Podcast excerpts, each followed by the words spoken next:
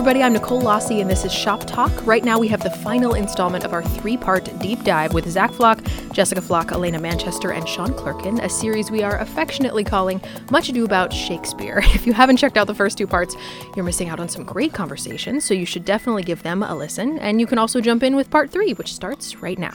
Well, you know what? I have found I, I, wanted to jump in here too because I wanted to, uh, one of the things that what we're talking about the things that we do well, and I really appreciate um, uh, the, the kindness that we show ourselves and one another. I also want to I want to talk about some of my weaknesses as well, and this uh, and part of this is, and it, it's interesting is um, is is I've changed and as I've developed as a director over the past 35 years, which is about as much time as I've spent directing, which is kind of bizarre, but the the thing that surprises me is um, how how difficult it is generationally to talk to new groups of actors and to meet meet people's needs.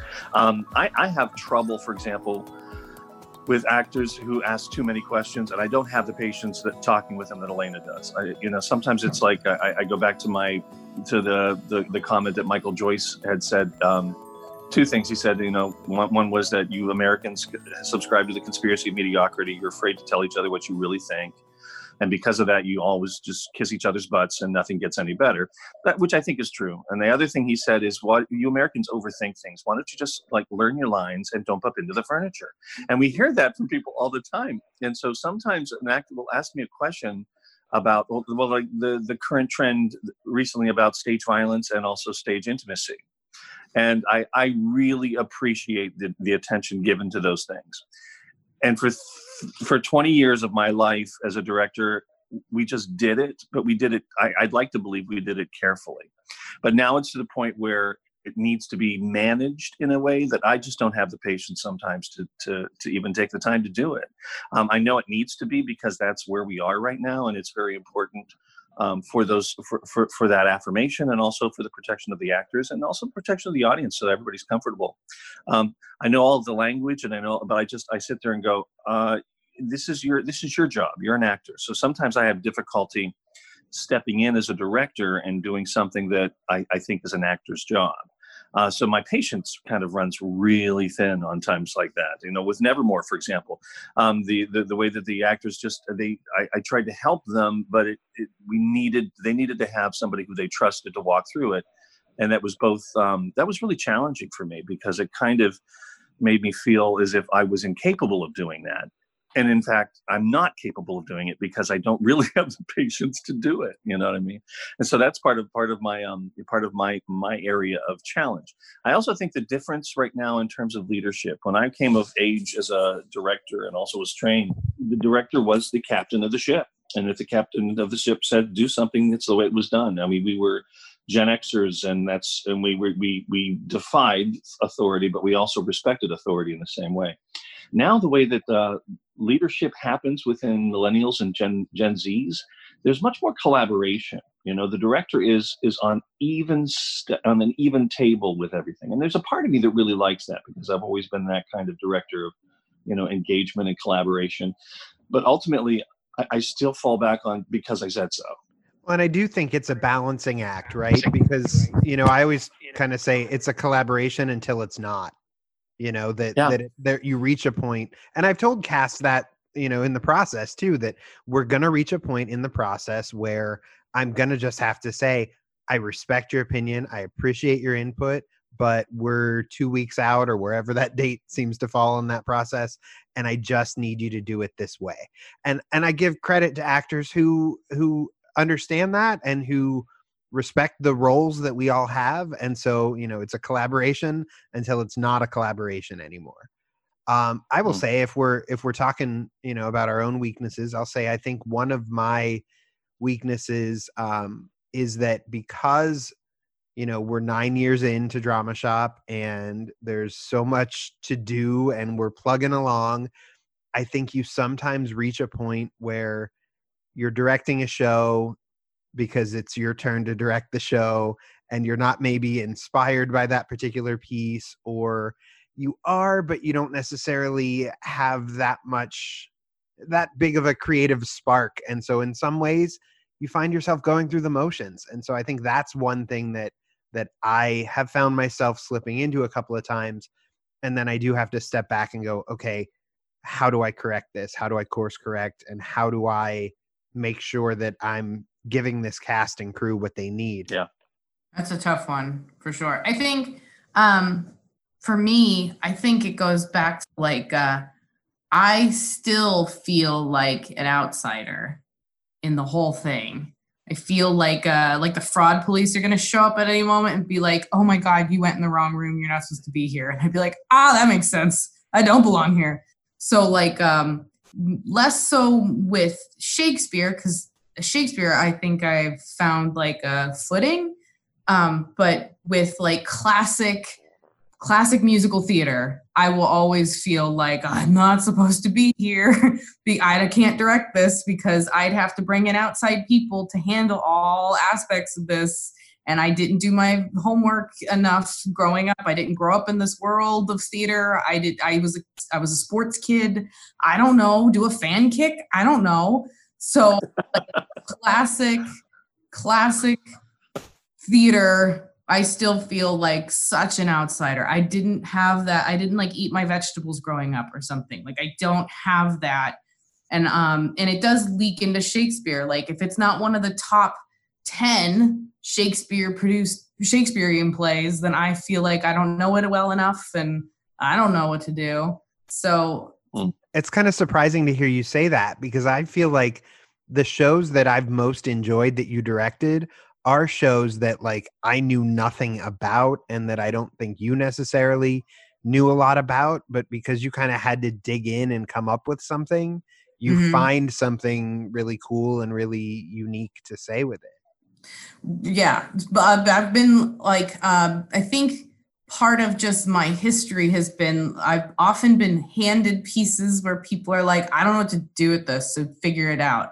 And I liked that because the bar was low, right? It's like nobody knows what this is. So I could, to- this could be a total pile of crap and it'll be great.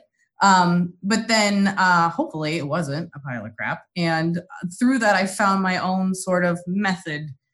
I just never felt at home and I just didn't feel right in the whole like, have your 16 bars prepared and learn this dance. Like that the game was i was not i was rigged or something. The game was not my game. So i created a hmm. different game.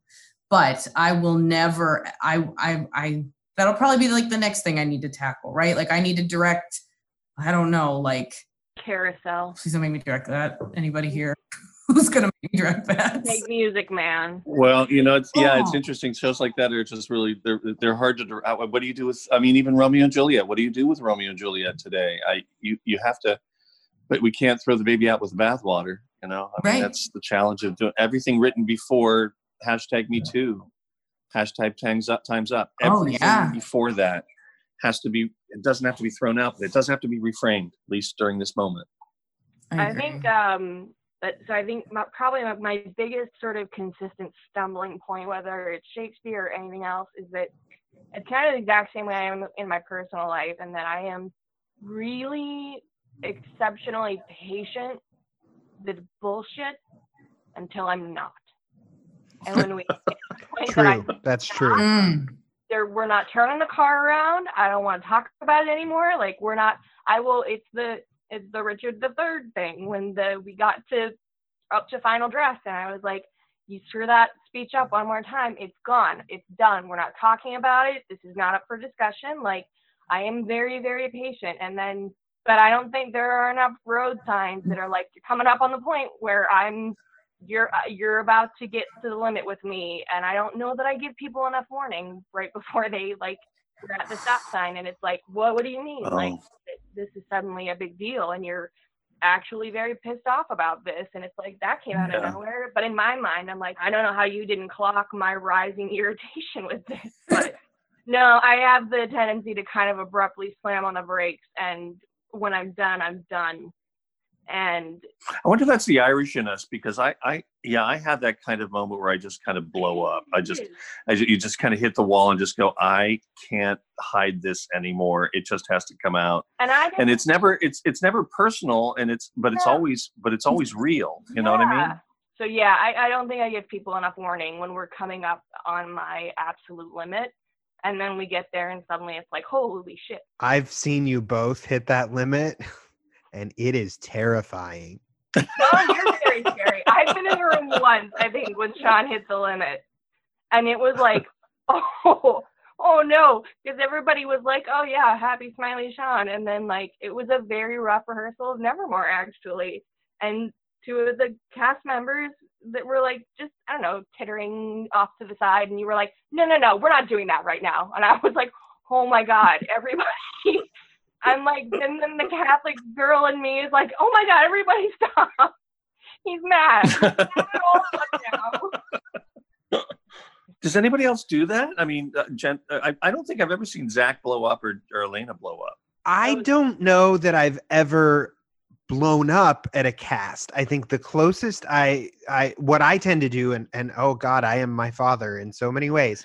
Um is that I will reach a point where I the frustration, the anger, the everything has has hit that breaking point but I don't blow up and yell. I remember during title of show um we got to a point and Sean, I don't know if I think you and Roberta were there accompanying us at this point. Um, mm-hmm. and and it was it was beginning of Tech Week for title of show, and I'm going to name these actors by name because I love each of them dearly, and and I there were only four of us there. Yeah, it was Jess, it was my wife. Uh, we weren't married yet, but we were together at that point. Dom Del Greco, Becca Coleman, and Evan Opolka four people yeah. who who I have very high opinions of as performers and of individuals. And I remember the rehearsal went very badly and people didn't know their material. And I at the end of rehearsal, I did my notes and I gave all my notes and then I said, "Here's the thing. If I seem frustrated, it's because I am.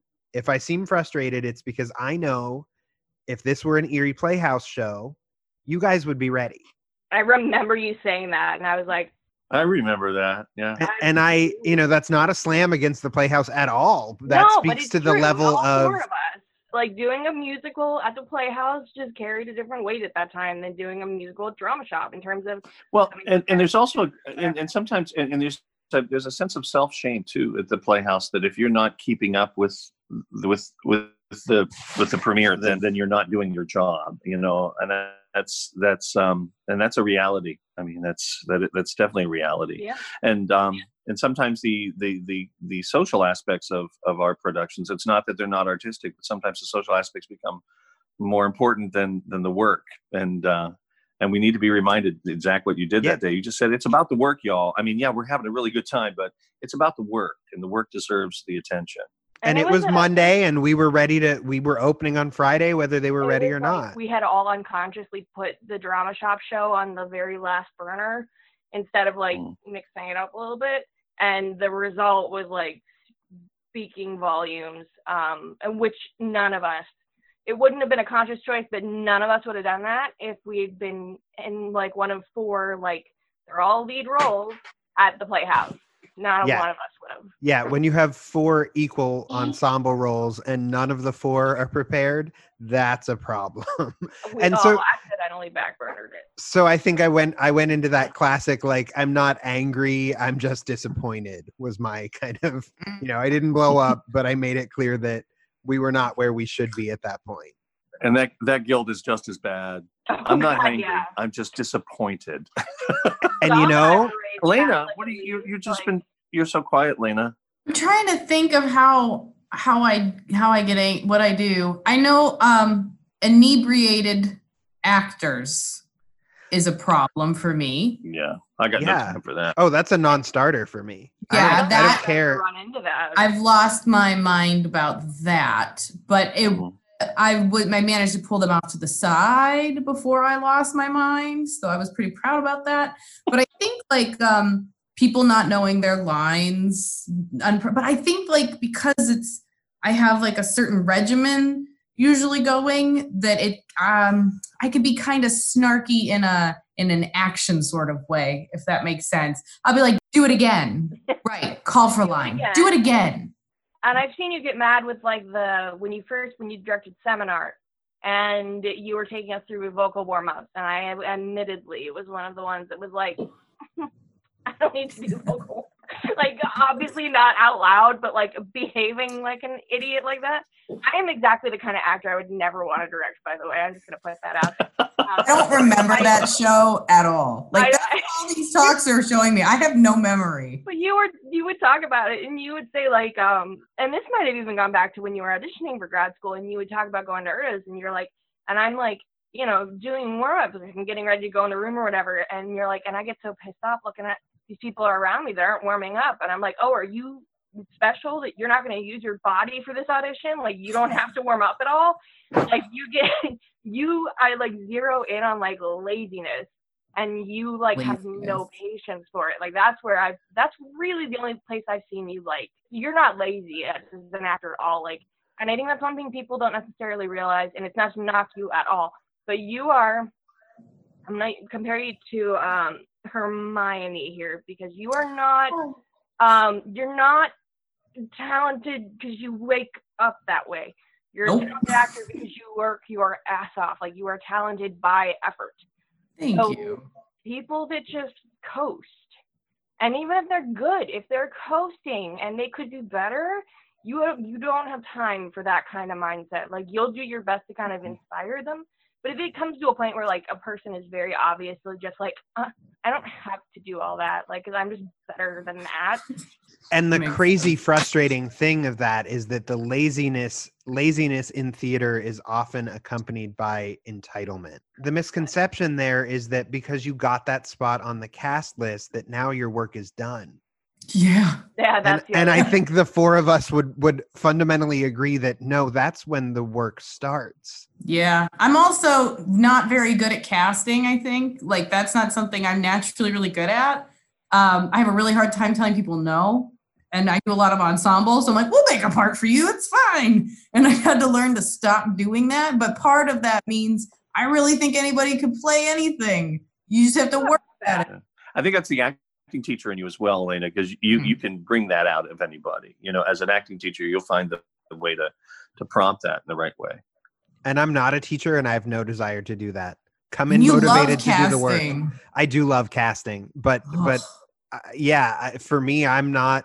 I mean, I'll try to motivate, but like you've got to come in wanting to do the work. It's not my job to get you to want to do the work. Ugh. but i'm like i'm not good at the i'm, I'm really bad about it because as soon as i clock the entitlement or as soon as i clock what i perceive as the entitlement is when i tend to just mentally be like okay i'm done with you. Like unless i need you to be better than you are and i'm going to drag you kicking and screaming like i'm going to tell myself you're not worth my time i'm going to let you sink yourself in my show and i'm not going to cast you mm-hmm. again and none of those are good habits to have i gotta i gotta have more patience or talk to people Yeah. more before i'm like oh that's I will sink my own show to teach you a lesson. Yeah, so much of that is also, th- th- I mean, the the this the actors themselves. I mean, when you when you post a cast list, you've pretty much determined the degree of success that that, that show is going to have. I mean, and, and you can you can grow anybody, and anybody can get better or learn, but but there are so many things you are just you are just not going to be able to fix once that cast list goes up. It's interesting in my directing class right now. We just talked about working with casts, and we we talked about why why directors are so hesitant after the second week of rehearsal to just say, "Mm, sorry, but I, I made a mistake and you have to step down from that role or I've got to reverse the two of you because, or something like that, you know, and we, we, we have a tendency, and I think part of that is also the civic nature. This is civic theater, so it really is a different thing. Um, but when you're in the professional world, even in an academic world where the, where- it's where there's a certain kind of integrity, and I'm not saying that civic theater doesn't have integrity. That's not what I'm saying. What I'm saying is that the the level of outcomes are very different and so the outcomes are are, are about training professionals and training artists and uh, and not necessarily other things as well so so i don't i don't know sometimes sometimes as a director uh, you know you, you you get to you, you get to that place where you go oh my gosh i totally screwed this up and uh, we have a tendency just to either do what you did Jed, jess and i'm right with you sometimes you just go oh you're you're fine you're just fine Does anybody have any on the acting side of things? Any favorite Shakespeare roles that you've gotten to play? Ugh, I loved playing Macbeth. I loved it. And I would love to play Lear. And I would like to play Tamora. but yeah, I, I I like any Shakespeare that is active. If I'm working with a director who understands that it's an active thing and that it's we can play with it, then I'm I'm good. My I really really liked being in uh, Midsummer Night's Dream at the Hippodrome in Florida, and I was a young lover and I had no idea how to do that, and that was really fun to try and figure out how to play my age. I only ever played Titania, other than Moth, that one word hail. I've only ever played Titania in Shakespeare. I loved playing the Duke in Measure for Measure, and uh, I, I, thought he was really. It was. I enjoyed that. That was in grad school. I also really enjoyed um, Winter's Tale. I played um, the king, and I can't remember his name, and uh, but but there was something really fabulous about that role. Um, the anger, the the jealousy, the rage, and then the redemption that comes at the end when he essentially uh, kind of in a Pygmalion way, wishes his wife back to life, it, and, and apologizes for his horrible jealousy and that that caused uh, such a such a schism in their lives and in the lives of their community. I just, I just, I think Winter's Tale is really a beautiful play. I think I've only actually done. I mean, I I subbed in for one night of Richard III in Sean's role, as we talked about in a previous. Podcast. And you were fabulous. Well, that book I was reading had all the right words written down, which worked out really well. um, and then I played a role in uh, Merry Wives of Windsor, and I don't even remember the character. I'm sorry. Um, and then, but I think my favorite, hands down, would have to be Puck. Um, it just it's such a like free, you know, go for it kind of role, and it is. It's one of those it was after I had played the MC in Cabaret, and I feel the same way about both of those roles, which is like physically I was right for those roles, but I didn't have the fearlessness as an actor that I do hmm. now. I think. I mean, once the hmm. show starts, and the five minutes before a show, as anyone who's done a show with me will attest, I'm terrified. Um, but once the show starts, I, I think I have this fearlessness that I, I definitely didn't have when I was, you know, 20, 21 years old. So if if you had to put Drama Shop in a box, which I know we try not to do as far as what we are as a company, but I think most would would peg us as a contemporary company. And yet here we are spending, you know, all this time talking about Shakespeare. So my question to all of you is what is the benefit of studying and performing and doing and talking about Shakespeare um, and how does that impact us as artists in general who then go out into the world and, and do all sorts of different theater. I mean, like, just from a tech standpoint, there's a reason why we're still reading these things. There's a reason why they're still part of the curriculum when this stuff was written in the 1600s. And there's a lot of things you could pick apart as its continued relevance. But I mean, the, the reality is, is that uh, having the sort of being able to comprehend Shakespeare, at least, to watch a performance or to engage in a performance, you're to find the foundation of a lot of modern stories because so many so many modern stories are just they end up being kind of adaptations of uh Shakespeare. And I mean even in things like Lion King it's like Hamlet with lions. So the fact that we're still able to adapt these stories and make them new and interesting and relevant and like we're literally never going to stop spinning the wheel on Romeo and Juliet no matter how much I wish we would just let that one die. That one will never die um, and it's because it's a good story and it's well told. It's interesting. The characters are interesting, and there's um, there's just continued cultural relevance because we've all agreed to continue to ascribe cultural relevance to it. I think you could get kind of metaphysical with it uh, and its ability to mean something, stand on its own little legs, and just like mean a thing. Um, and that's an interesting way to look at it because we can't dig Shakespeare up and confirm that a you wrote all of this by yourself, um, and we can't get into his brain and ask him why did you write these things and what was your intent and what were we supposed to take away from it. We just know sort of historical context clues that would tell us the way that we interpret things, but a lot of times that's also going to be wildly different from the way modern audiences view stuff, such as with Romeo and Juliet those contemporaries would not have been watching that thinking like, oh wow, this is a really great love story. They would be like, this is a tragedy. Those the adults aren't the ones killing each other in that story. It's the teenagers, and this is really tragic and terrible and stupid. Um, that all of this death is occurring. but at any rate, um, I think we've all agreed as a culture that these stories continue to be relevant. They continue to say something about the universality of human experience. And as long as that's the case, we're going to keep, there's value in continuing to revisit them and reframe them, like Sean has already mentioned in this current moment. Um, there are some pretty problematic stories, particularly All's Well That Ends Well has a very problematic uh, sexual plot line that uh, if you're going to pick it up today, you better you better be prepared to approach the reframing. And I think that's something Drama Shop is not afraid to do. If you can do Shakespeare, you can do anything. You know, if if you can make a language that is uh, basically a different language and act through it and embrace the poetry and not shy away from it and make it immediate and uh, embrace the archetypes, you can do anything. I think. yeah, I agree. Shakespeare was a freaking genius. He put it all in. It's all there.